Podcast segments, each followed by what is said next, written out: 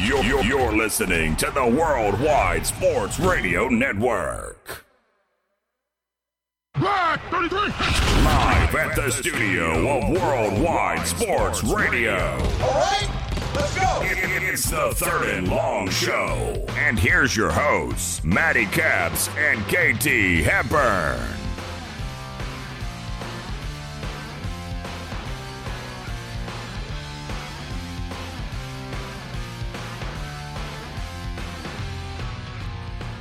And welcome everybody to a brand new show of Third and Long here at the Worldwide Sports Radio Network. We are live here in Hauppauge, New York. You got myself, Mr. Matty Caps, along with my co-host, producer, friend, confidant, Mr. Speedy Petey here first time as you well. called me that in a while. Uh, you know, it, it's been a little while, but we have Speedy Petey here as well. That's true. I forgot you were out all week. Yeah, no, what do you mean all week? We were here Monday. week, last Uh, week, uh, yeah, yeah, last week. We well, we were there Monday, but yes, Tuesday, Wednesday, Thursday, we were, we were out last week as I was in Florida.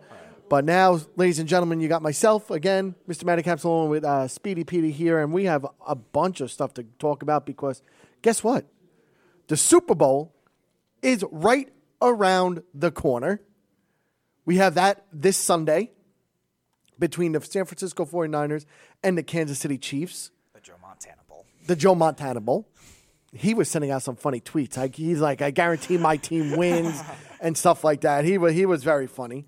We also are going to talk a little bit about Dusty Baker becoming the Houston Astros manager. I'm sure Speedy has a bunch to say about that, so we're going to get into that.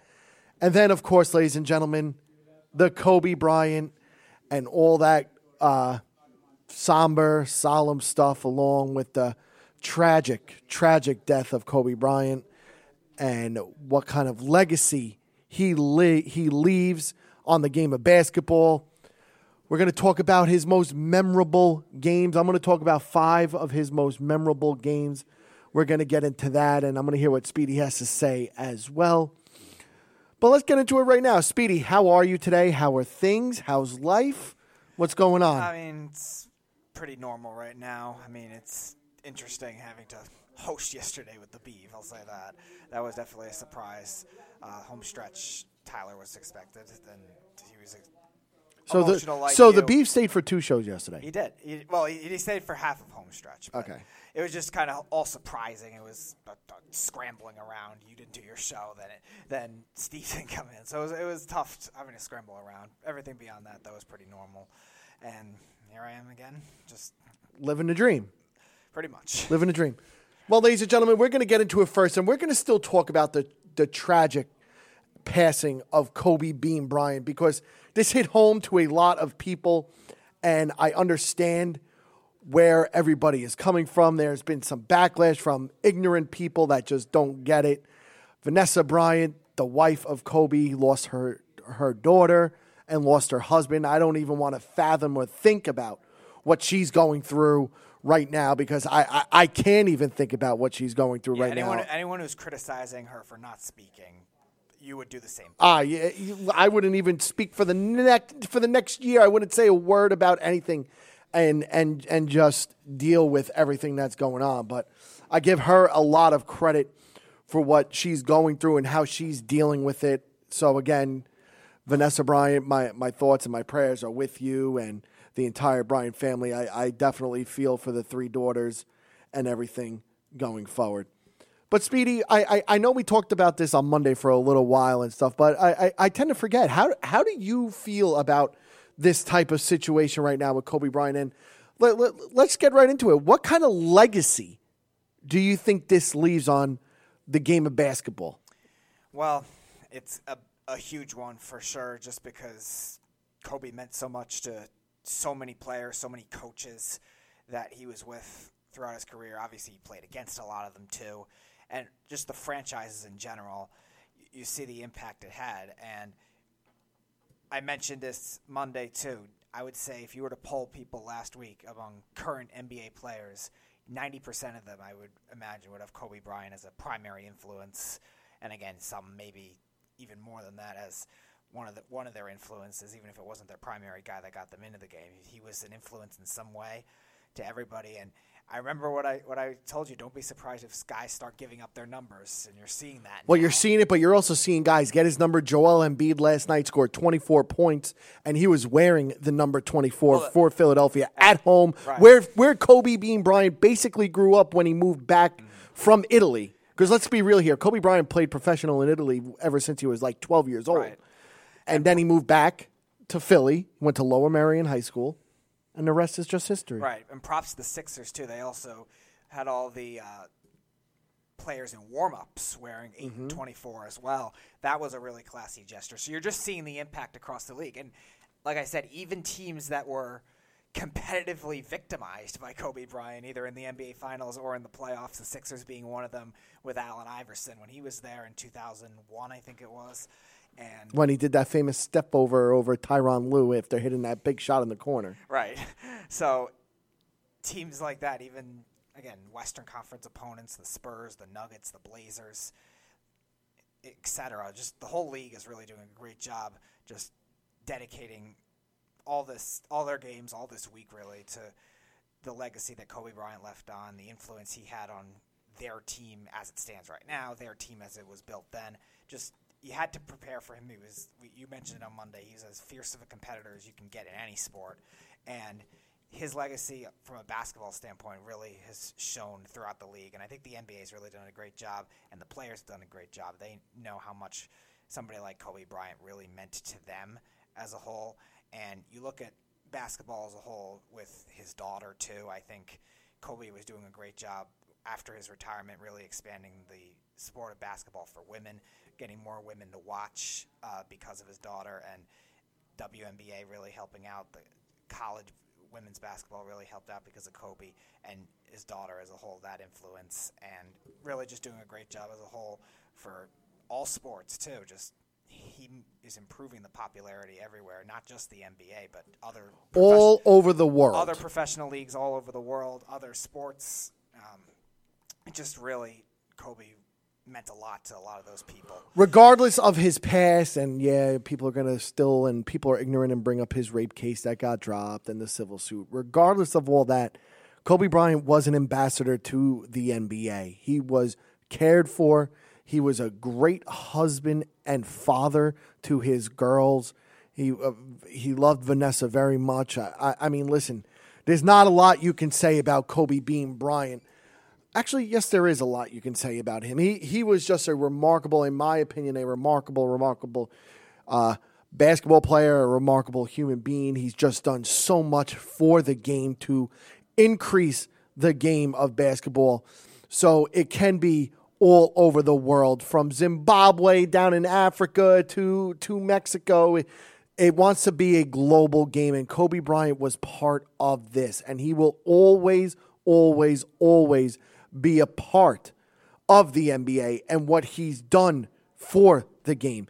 His legacy is just going to it's going to leave a mark for the game of basketball. He left a mark for the game of basketball, and there, there's there's you, you could think about definitely there's definitely defining moments for his legacies. And again, uh, I'm going to talk about five five of his uh, memorable games of his NBA career that we're going to talk about. But his legacy, the way he touched all the NBA players now. You saw what the NBA did. You saw what the teams did with the shot clock violations, with the eight second violations. You saw everybody wearing shirts. You saw you saw teams switching numbers. Spencer Dinwiddie is now not wearing number 28 anymore. He's wearing number 26. Guys are changing their numbers. Trae Young wore number 8 to uh, for in memory of Kobe Bryant. Joel Embiid scored 24 points, I think, last night, wore number 24 in memory of Kobe Bryant. This is the type of legacy Kobe Bryant has left on the game.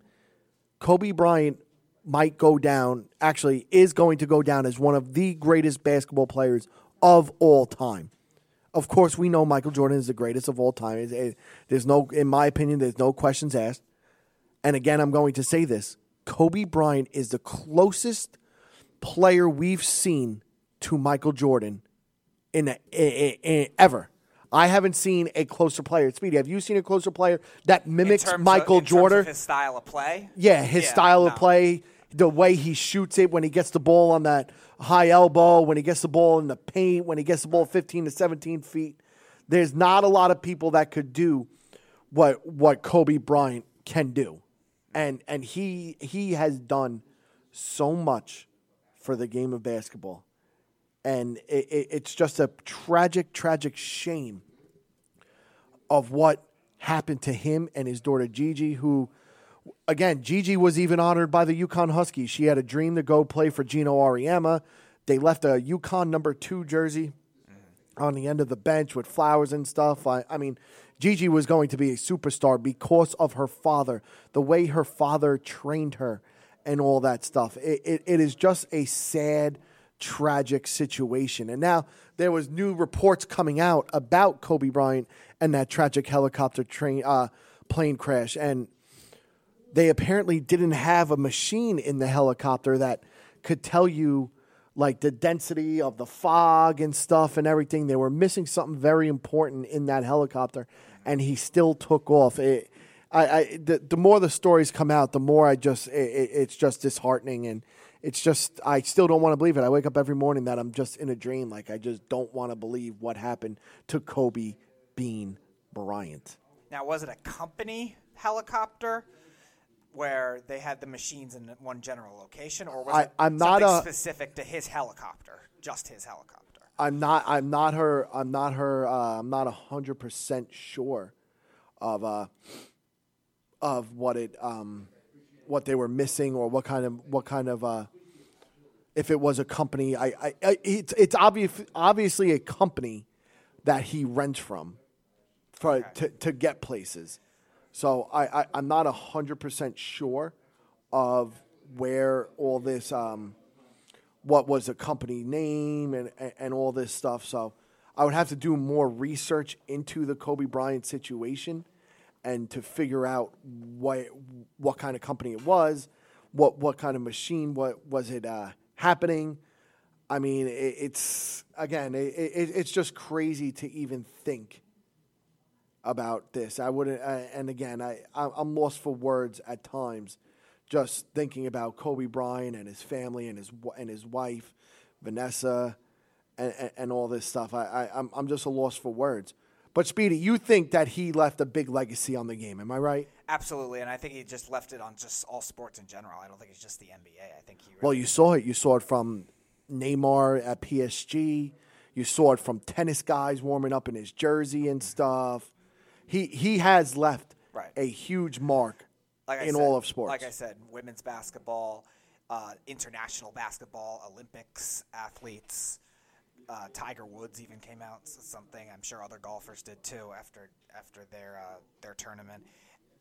The NFL, you saw guys at the Pro Bowl that that teared up when they found out because they were playing in the game at the time, and they teared up when they found out those that news. They all the fans are all chanting. It, really it shows the impact just both nationally and globally that he had, and even in non-sports stuff too. Even just in in business, he had a lot of international people he was investing with, and he really did it. He really worked hard at expanding his investing brand, where he knew a lot of people internationally too. And he said he was trying to be a great businessman in addition to being a basketball player, and obviously the unbelievable father that he is to his daughters.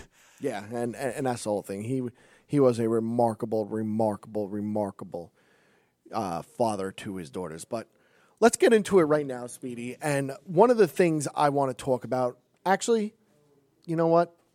Yeah, I want to get into it right now. I don't even want to go to break.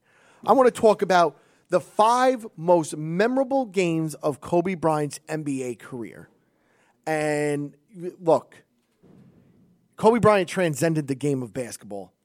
Okay, he entered he entered it. Uh, he entered the NBA in 1996, and he provided highlight after highlight after highlight up until his retirement in 2016. And you look at it. I'm going to start with this game, 65 point game on March 16th, 2007, versus the Portland Trailblazers.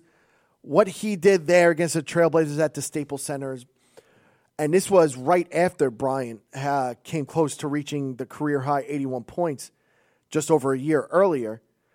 And we're going to talk about that 81 point game a little later.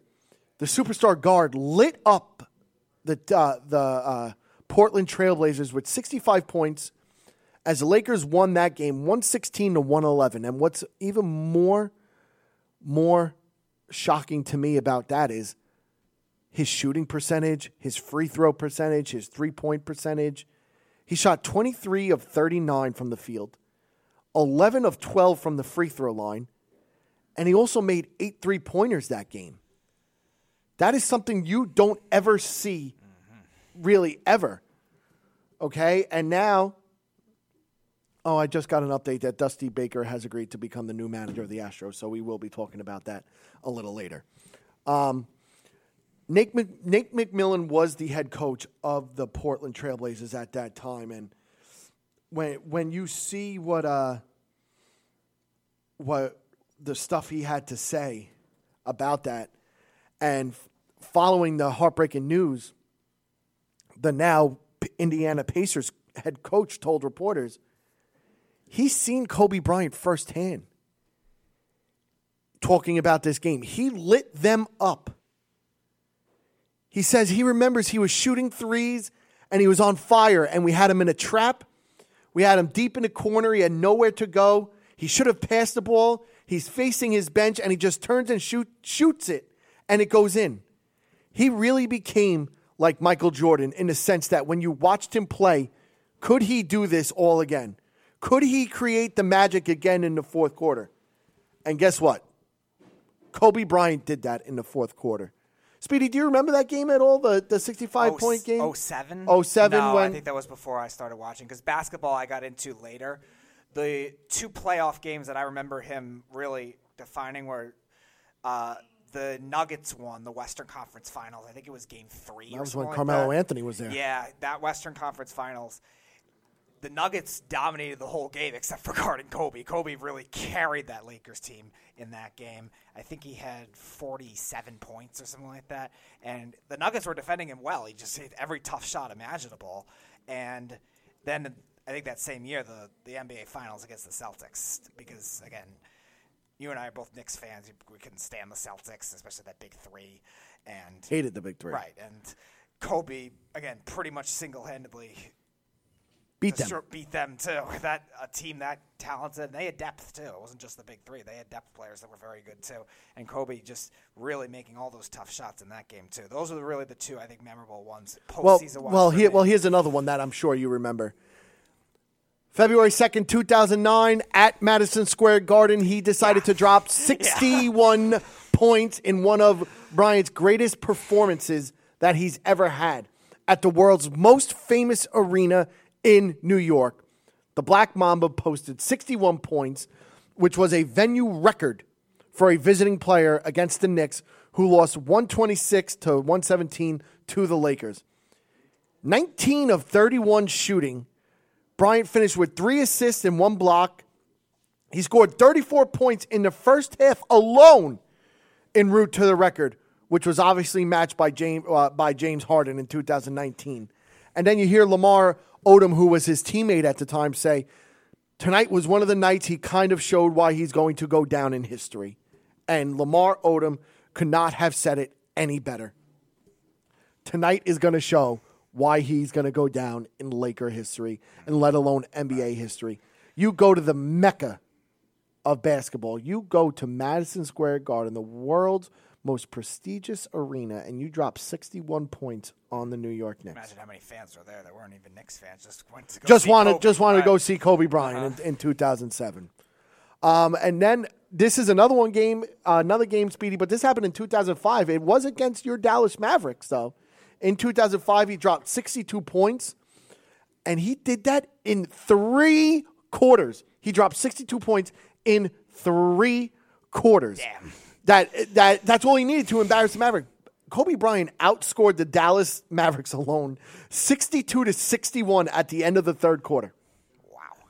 That's 62 to 61. This happened obviously in Los Angeles, and the Lakers eased to victory 112 to 90. But he dropped 62 points in three quarters. imagine if he imagine if he played the fourth, he could have broken his own record. And in 2005, the Dallas Mavericks were a top three team in the West. They were one of the best teams that season. And they went on to go reach the NBA Finals before losing to the Miami Heat and Right, Dwyane right. Wade mm-hmm. and Shaq. But however, the Mavericks were schooled by the unstoppable Kobe Bryant, who shot 18 of 31 from the field, 22 of 25 from the free throw line, and he sat out the entire fourth quarter. 62 points in three quarters. And, and- and looking at another 80 if he played the fourth. That's another 80. He probably could have scored 90 if he wanted to. I mean, Kobe Bryant said it was just one of those nights where he felt hot as, as, as he just sat back and reflected on the game. And he even said it, Speedy. It's funny you said that. Yes, I could have scored 80 points that night. It sounds funny to say, but yes, I could have. But look at the pace. Uh, 82 points and or uh, 62 points in three quarters. That's yeah, that's a pace of yeah, we would get to 80. Yeah. Yeah. So I, I again that that's just unbelievable on what he did. I forgot he did that in three quarters. I forgot he did that, and and that's just something that you don't ever ever see, ever. When, when was the last time we saw something like that, Speedy? 62 in three quarters. Yeah, I, I, not nothing that came, comes to mind for me. I know Steph Curry did 50 in three quarters, but not 60. It's it's just remarkable. And now, ladies and gentlemen, we're going to get into the two most memorable games of Kobe Bean Bryant's career, and one of them is the 60 point farewell game against the Utah Jazz, April 13th, 2016. And that game was just replayed on Monday night. I watched that in game. I watched that full game in entirety, and he started off like 0 for 6. Okay, but Kobe Bryant bid farewell to the game of basketball in the only way he knew how, with an exclamation mark.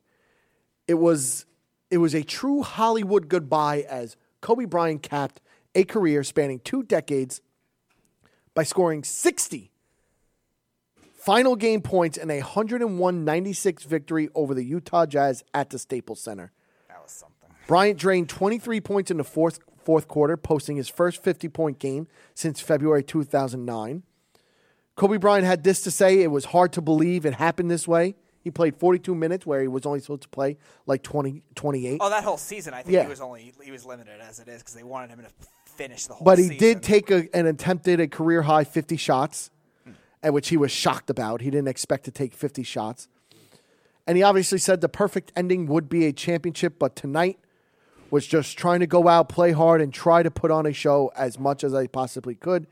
It felt good to be able to do that one last time. I watched that game, and Gordon Hayward was an uh, was an all star at that time with the way he was playing was the game there, yeah. with the way he was playing, and then Mike no, Tar- No, Mi- second last. Mike Tirico, who shouldn't never open his mouth, didn't. Did, uh, this week he actually uh, called out um, Gordon Hayward, and Gordon Hayward put him basically in, back in his seat and said, "If I let Kobe Bryant score sixty points on me, he would have zero respect for me. I would never let a man score on me if I could."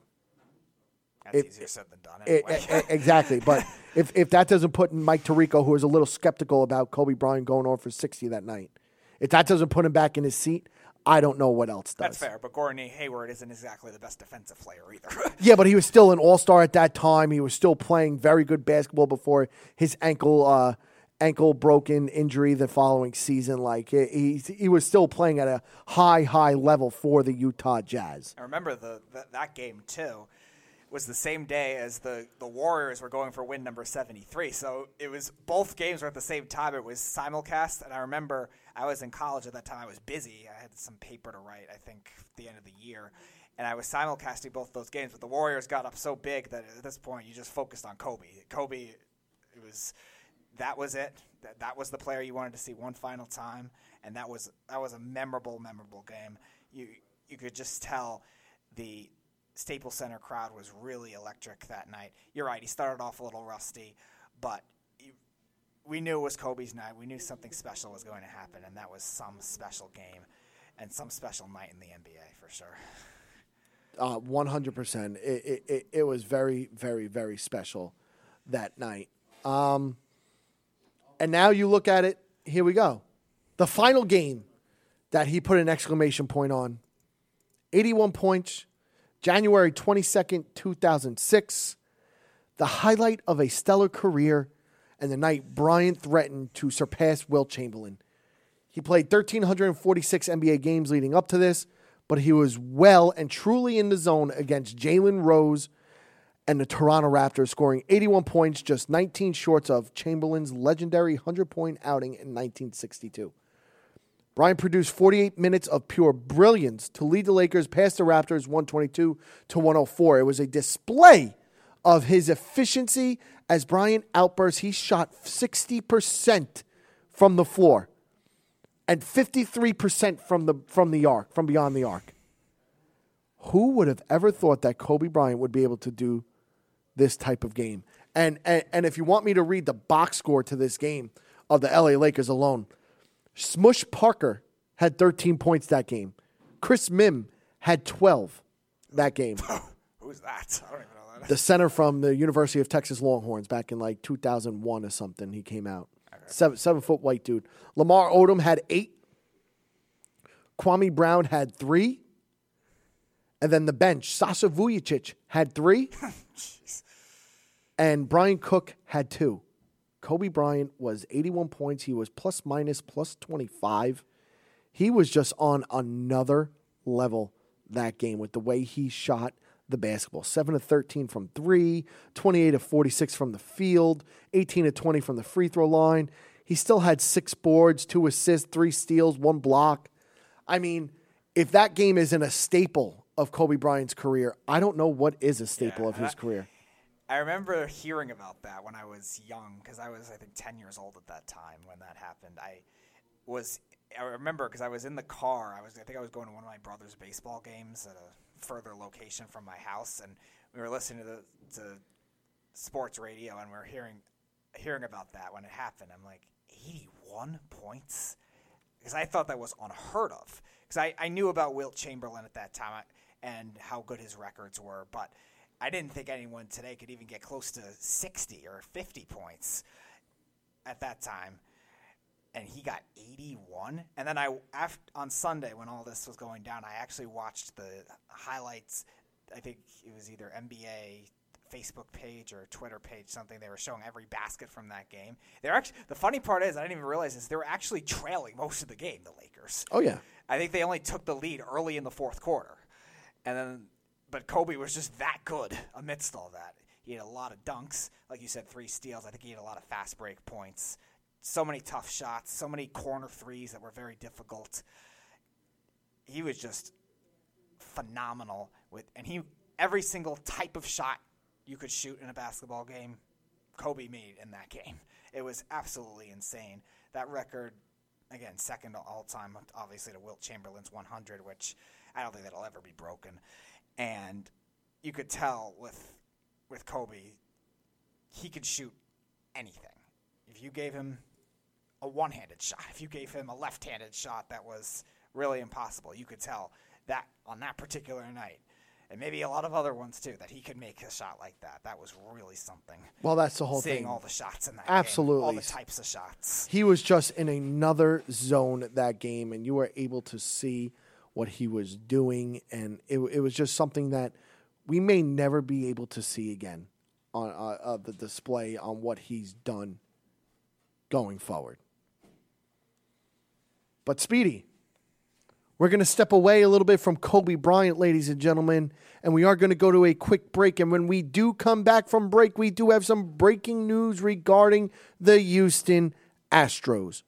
We're going to get into that when we come back here at the Worldwide Sports Radio Network. It's the Worldwide Sports Radio Network.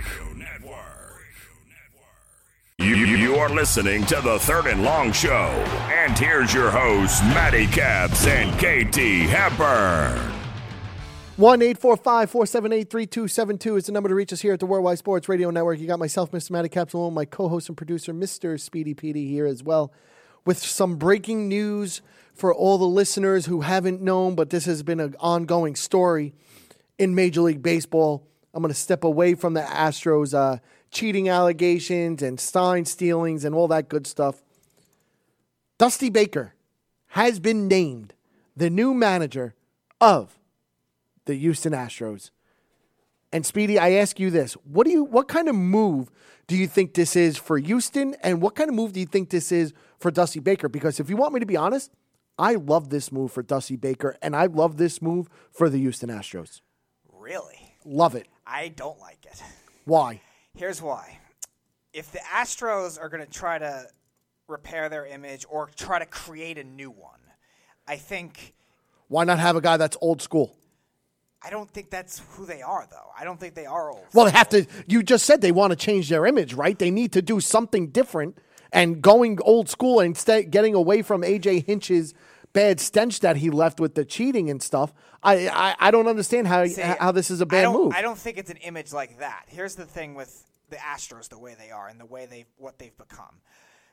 I look at the Astros right now, and they're going to have to hope that certain factors will happen for them to be able to compete throughout the year. Obviously, the players all obviously not getting suspended, which I still think will happen at some point. so you think someone's going to get suspended, like Altuve or yeah, I Bregman? think, like I I said many times, they're going to find more evidence on which player specifically did it, and at that point, I think they will end up being suspended. Fair. Now, here's the problem with that. I, I think, obviously, in a best case scenario, the Astros on paper are still a, a competitive team. They're not going to be as good, but they're going to be competitive.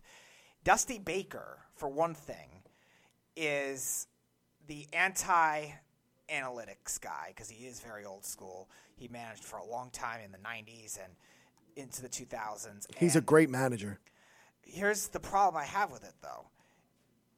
The Astros built up these players through the analytics. They built up the players through advanced concept based stuff. That's why I say they rebirth pitchers very well. Dusty Baker has been a guy that it seems like the game has passed him by. Even though he managed just recently with the Nationals, it just seems like the game has passed him by. And the other problem with this too is while he has a winning record in his managerial career, if the Astros for some reason do get into the postseason, he's not a good playoff manager. He made one World Series with the Giants back in 02. They lost to the Angels. But look at the Cubs teams in the mid 2000s that were very talented. Well, well, look let- at the Reds teams at the start of this decade. Let's talk right now. He's agreed to a two-year deal to become the manager. He's 70 years old. He's he becomes the oldest manager in major leagues. Um, he last managed the Nationals in 2017. He ranks 15th among all-time wins with a eight, 1,863 and 1,636 record over 22 seasons. That includes a National League pennant with the San Francisco Giants in 2002. Okay. You look at this right now, and since 2018, Baker, a three time National League Manager of the Year, has served a, as a special advisor to Giant CEO Larry Baer, working in both baseball and business operations of the club. So you look at this right now, he's obviously replacing AJ Hinch, okay, who was fired with the general manager Luhnow by, uh, by the owner Jim Crane on January 13th, so not too long ago. This was two, two Right, weeks ago, right. really, okay? And you look at this move right now, Dusty Baker, I think, could be the answer to just for two years just to get these guys away and get them back to prosperity again. Who who who would you like to see in a Houston Astros uh, dugout? Who who would maybe want to even take that job with all the stuff that's going on in Houston? Well, that's why I said it was good for him. I think him taking the job makes sense on his end. I think he still wanted to manage again. He loves the game. I just think, in terms of the fit, I think the game passed him by a while ago. And like you were saying, he's more old school. Now, again, you he did work in a front office position with the Giants, but let's f- not forget the Giants are still kind of that old school team too. The way they won wasn't really as analytic driven as we've seen other past champions. 2010, 2012, they weren't. It wasn't as prominent in the game yet. And obviously, 2014, they won with pitching and slap hitting and base running defense, anything like that. Things that go against the primary basis is with analytics. A lot of the players were older too. So I don't really judge that organization as something that he's really grown into that. And the Astros, for the most part, are a younger team too. So I don't really know if that's a good fit. Plus, like I said, not a good postseason manager if they do somehow make it in. I don't know if they will. We'll see how if the players get suspended or not. And he's had trouble in the playoffs with really talented teams. Those Cubs teams were very good. Cincinnati Yeah, Reds but, at the start but of this yeah, decade, but, but they were a good team. But that, but really that, but th- those they- Cubs teams in 2003 through 2006, I'll give you that one year with Moises Alou with that with that catch in left field by by the fan or whatever. I'll give you that one year because that year was that 2004, right? That was 2003. Uh, that was so. That was his rookie season, basically with with the Chicago Cubs managing, because he did do the Giants from 1993 to 2002, and then he went to the Cubs right after. So it was his first season with the Cubs. right, but those were really season. talented teams. That will be the one team I'll give you that uh, Dusty Baker should have done a better job with that 2003 team because that 2003 team was set to break the curse. Even though the curse was eventually broken, that that that team was set to break the curse that year But with they the had team many they other had. chances after that too, and th- that team was really good. They had pitching with Kerry Wood, with Mark Prior. They got Greg Maddux later on. They had Sammy Sosa in Sam, 2003. Sammy Sosa, Derrek Lee, Aramis Ramirez. That was a really good team. Well, keep in mind they had some injuries though that year too. Kerry Wood missed because of injuries. Uh, what's his name? But Mark Prior about- missed of injuries. I'm not talking about just 03, though. I'm talking about 03, 06, 07. There were many different I'm- but I'm saying, that yeah. he had. That team was really good, and they couldn't get anything going. Now, part of that could be the Cubs' curse mantra. That's fair. But again, part of that is him, too. And then I look at the Reds. That was a really talented team. Joey Votto, Brandon Phillips, Scott Rolen they brought in that year, who was really and they good. lost in the NLDS right that year. Right. They they they lost to let me think. Yeah, they lost to the Phillies. The Phillies were a talented team too. So Yeah. I mean that but they were also getting older. They lost some players. as well. 2007. F- Didn't the Phillies go to the World Series in 2000? No, no. This was 2010. 2010. 2010. Sorry. 2007 he was still managing the Cubs. But that was another really talented team. They lost to the Dodgers, and I think they were a better team at that time than the Dodgers were. So I look at it like that, and he just has been with so many really good rosters, and they he didn't win a playoff series. I think besides one with the Cubs. In any of those teams, the Nationals, they didn't win a playoff series. The Reds, they had a lot of talented players. They had a talented pitching rotation too. They didn't win a playoff series. They still had a Aroldis Chapman at that time as well, closing. Johnny Cueto when he was an ace. They had a lot of good players on the on that Reds team too, and they didn't win a playoff series. And the Nationals, all the talent they had, they didn't win a playoff series. He's not a good playoff manager. And for this kind of team that's young, more analytic driven, a front office that's very analytic driven, I don't like the fit at all. Well, yeah, he, he has an under 500 play uh, playoff uh, postseason record. He's 23 and 32.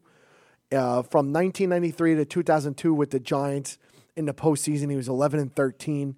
With that Cubs team, and from 2003 to 2006, he was six and six. Um, from 2008 to 2013, he was two and seven, and then with the Nationals, he was four and six in the playoffs. So it's showing that he does have some cracks and whatnot when it comes to postseason success. But to sit there and not think that he could be the answer for the Houston Astros, who, let's be real here, they're a talented team regardless. If nobody gets suspended or whatnot, that's a 100 win team for the past three years or two years, whatever it was. Am I right? How many for the past two or three seasons, right? They've won 100 I don't plus know if games. they were 100 wins in 18, but definitely their World Series year and last year they were. So okay, well, whatever. I I I I, th- I think for the past three years they've been a hundred win, hundred win team. If no one gets suspended, Dusty Baker could very well lead this team to postseason postseason success. I mean, one could Better. hope, what what are what more- are the managers out there? You still never answered. Who would you want to see in the dugout then for the Houston Astros? Who do you think would would have been the right guy for the Houston Astros to hire? It's the same guy I mentioned for the Mets. That's the Nationals bench coach, uh, Bogar. I think when you look at the situation, you look at the Nationals, what they were in last year. Nobody expected that team to go anywhere because they lost Bryce Harper. That's a guy that worked with a lot of new players, a lot of veteran guys, a lot of people, a lot of guys that people thought their career were over, never thought they would have the season that they did. I mean, the Nationals had the talent with the pitching staff, but uh, didn't have it with the bullpen, and we didn't think didn't have it with the hitters, and he did a great job with that. The Astros are probably going to have to go through a lot of that if their players do get suspended. I think if they have to bring in new talent, because the Astros front office, like I said, they always try to find the gems. They make good trades. They look for those pitching gems that works. Now they lost Gerrit Cole, obviously. They might sign or trade for somebody. I think that kind of guy that dealt with that kind of adversity throughout the year. We saw obviously Dave Martinez was the manager, but he helped out with that too, dealing with all the the adversity, the underdog mentality that the Nationals had throughout the year. And I think with all the different player types that they have and all the different player types that the Astros had there, I think he would have been a good fit for them. And they similarly in terms of strengths and weaknesses of their team, they're pretty similar the Nationals and the Astros. The only difference is the Nationals were a slightly older team. But in terms of the strengths with the pitching staff, in terms of the strength with a mixture of different types of hitters, and an iffy bullpen, their strengths are very similar. And then the circumstances, obviously, the Nationals didn't cheat, but they had an underdog mentality the whole way. And the Astros, if they're going to try to succeed this year, they're going to succeed with a, all the pressure on them too to try to do this, and they're going to be underdogs as well, and try to prove people wrong that maybe they can win without it. And I think that kind of mentality works for somebody like Bogar. I don't think he was going to be the answer. The, the, this team, the Houston Astros, they need someone there um, who has the experience, managerial experience, who has been there before. That's why maybe Buck Showalter, I think, could have been a a good replacement for AJ Hinch. But to go the move with Dusty Baker, go the old school route, and see what he could do with this talented team. And Speedy, you're 100% right with the playoffs and all that stuff with his uh, playoff record, which shows some cracks and dents in it. And I get it. But I just think this team is too talented, barring any type of uh, suspensions for any players. This team will be a 100 win type uh, team again, or very, very close to it, because you still have the pitching. Yeah, you lost Gerrit Cole, but you still have the other pitchers who are ready and capable of stepping up. Justin Verlander is still. I, I, I feel like Justin Verlander is just getting better with age. So. I get Lance McCullers back this year. Yeah, too, and you get helps. McCullers back too. I mean, he's no Gerrit Cole, but he's a he's a solidified arm in that starting rotation. Yes, that could only help them and bring them to the next level. So, again, do I think it was a bad move? No, but I again, I love the move. I love the old school approach. I love Dusty Baker, except for his postseason success. But that's He's a big problem. If you're going to have any success, you want a guy that with postseason success.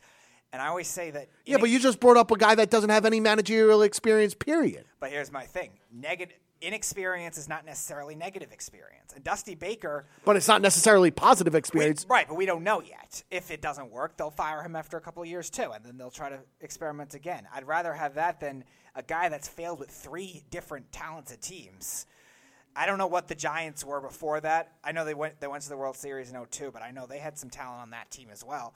But the the Cubs really talented, the Reds talented, and the Nationals they've been talented for a while until obviously they had some losses. But that that roster in 2016 and 2017 were they had some injury issues throughout the year, but they were pretty healthy when the playoffs came around, and they didn't win again. And that kept stinging them for a while. And two years with Dusty Baker, they still they were collapsing. They still didn't win those key games, and a lot of them were his managerial decisions in those key games. So I don't like it when it comes to a negative experience thing. You just don't see all these coaches just finally after three different samples of that.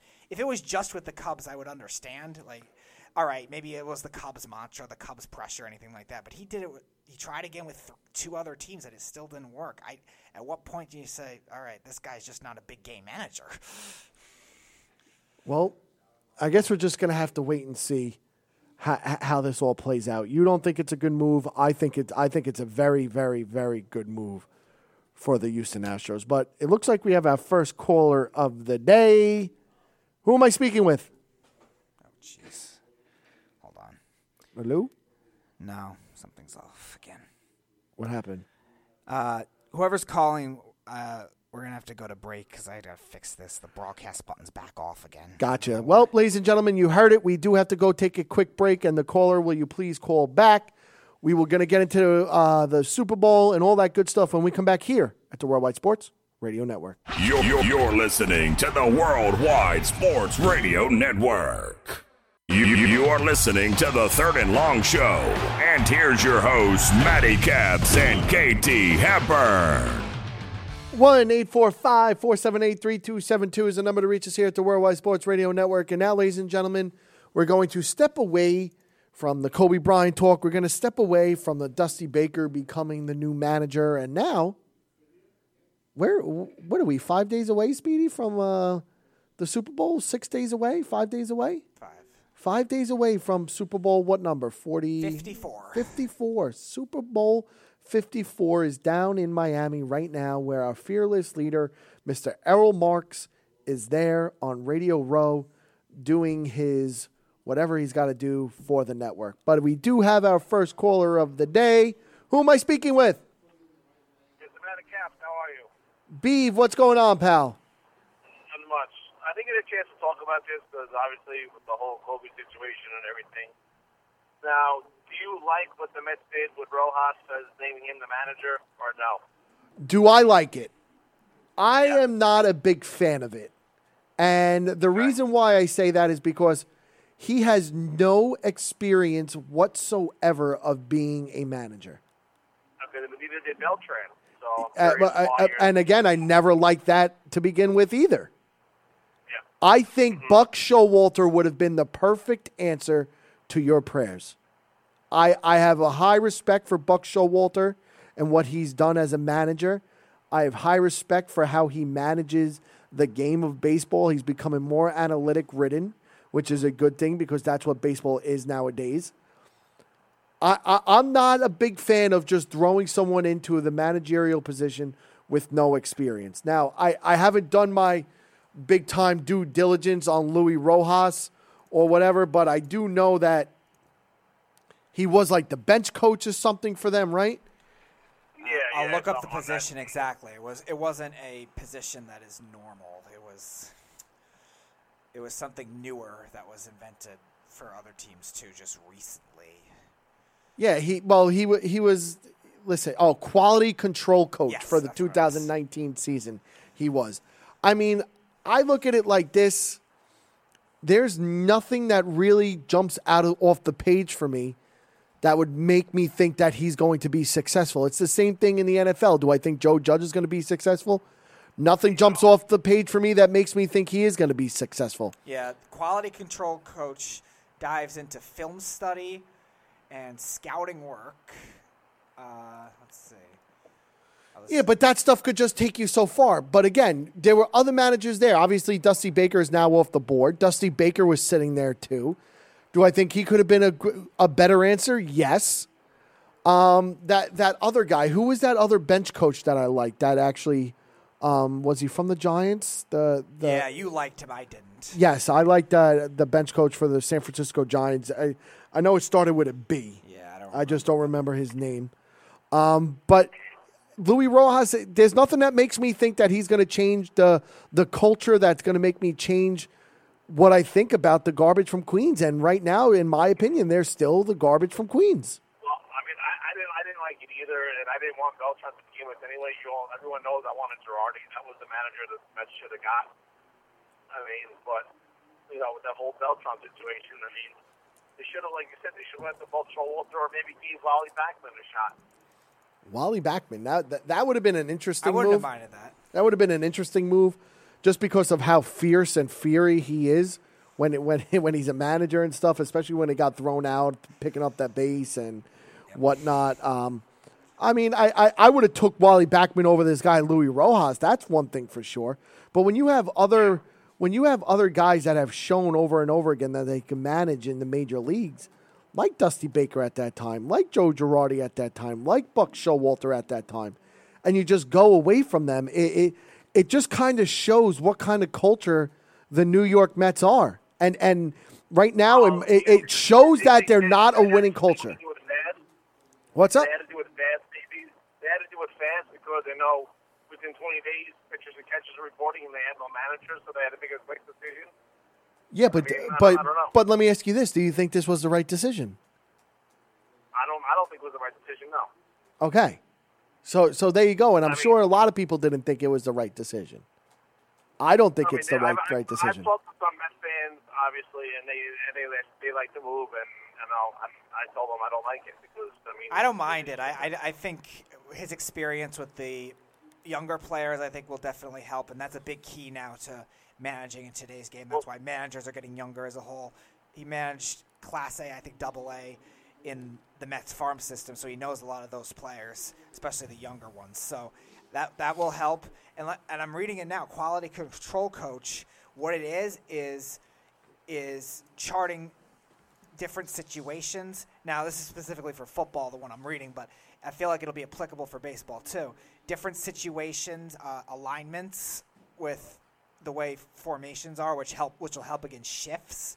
Uh, knowing how how to hit against shifts, uh, knowing how to shift your own players, which will help a Mets team that doesn't have good defensive players anyway, position player defenses. So I think that'll end up helping as well.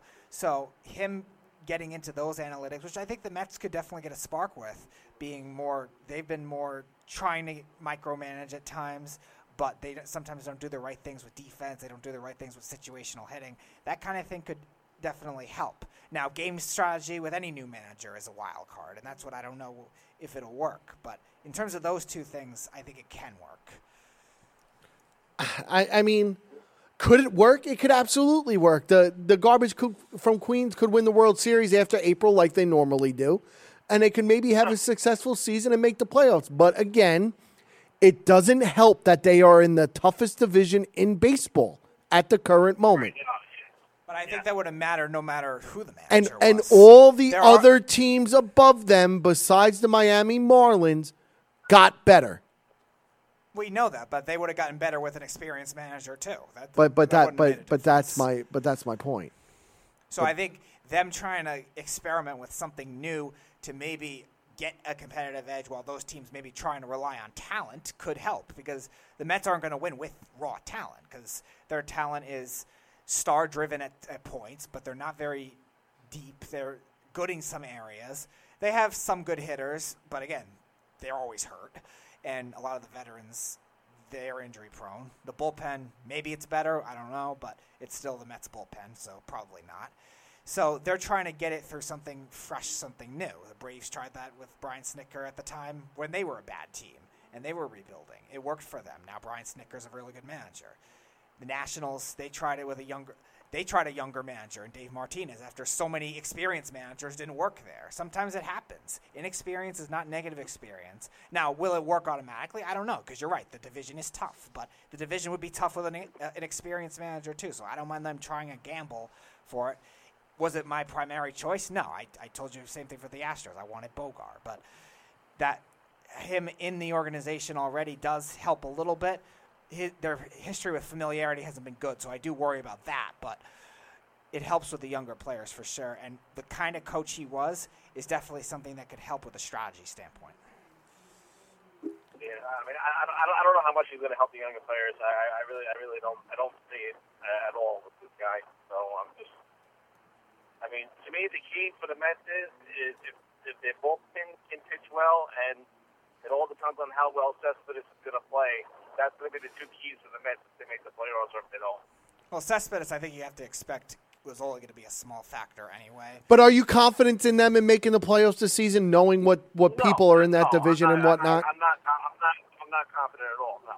I'm not either, but I'm not. I was going to be confident, not confident, no matter who the manager was. I mean, they still got a good pitching staff. I mean, if their lineup can stay healthy, that they can put runs on the board, and it's all going to depend on how their bullpen pitches. I think it's going to be. And can, Diaz, and, and can Diaz be that dominant closer? Because look at how many games he blown last year for them. Agreed. Look, look how many, look I mean, how much, look how many. Uh, you were leading seventy percent of the games after the seventh inning that you guys blew it. Like they lost, yeah, they lost the games after yeah. the seventh inning, right? Yes. Yeah. That, that, that's what I was saying. You guys blew it. If, if, if their bullpen can stay healthy and pitch well, and Diaz can get back to what he was, they might have a shot at making the playoffs, but I don't see it. Well, again, I, I, I, it doesn't matter who the manager was or whatnot. I don't, I didn't see them making the playoffs this season anyway, because again of yeah. who's in front of them and all the teams yeah. getting better. The Phillies are going to make the playoffs this season. Joe Girardi, adding him, adding Wheeler, adding Didi Gregorius. They're they're going. They're in a win now type mode going for well, that. I know, I Washington. I has a good team, but to me, they overachieved last year.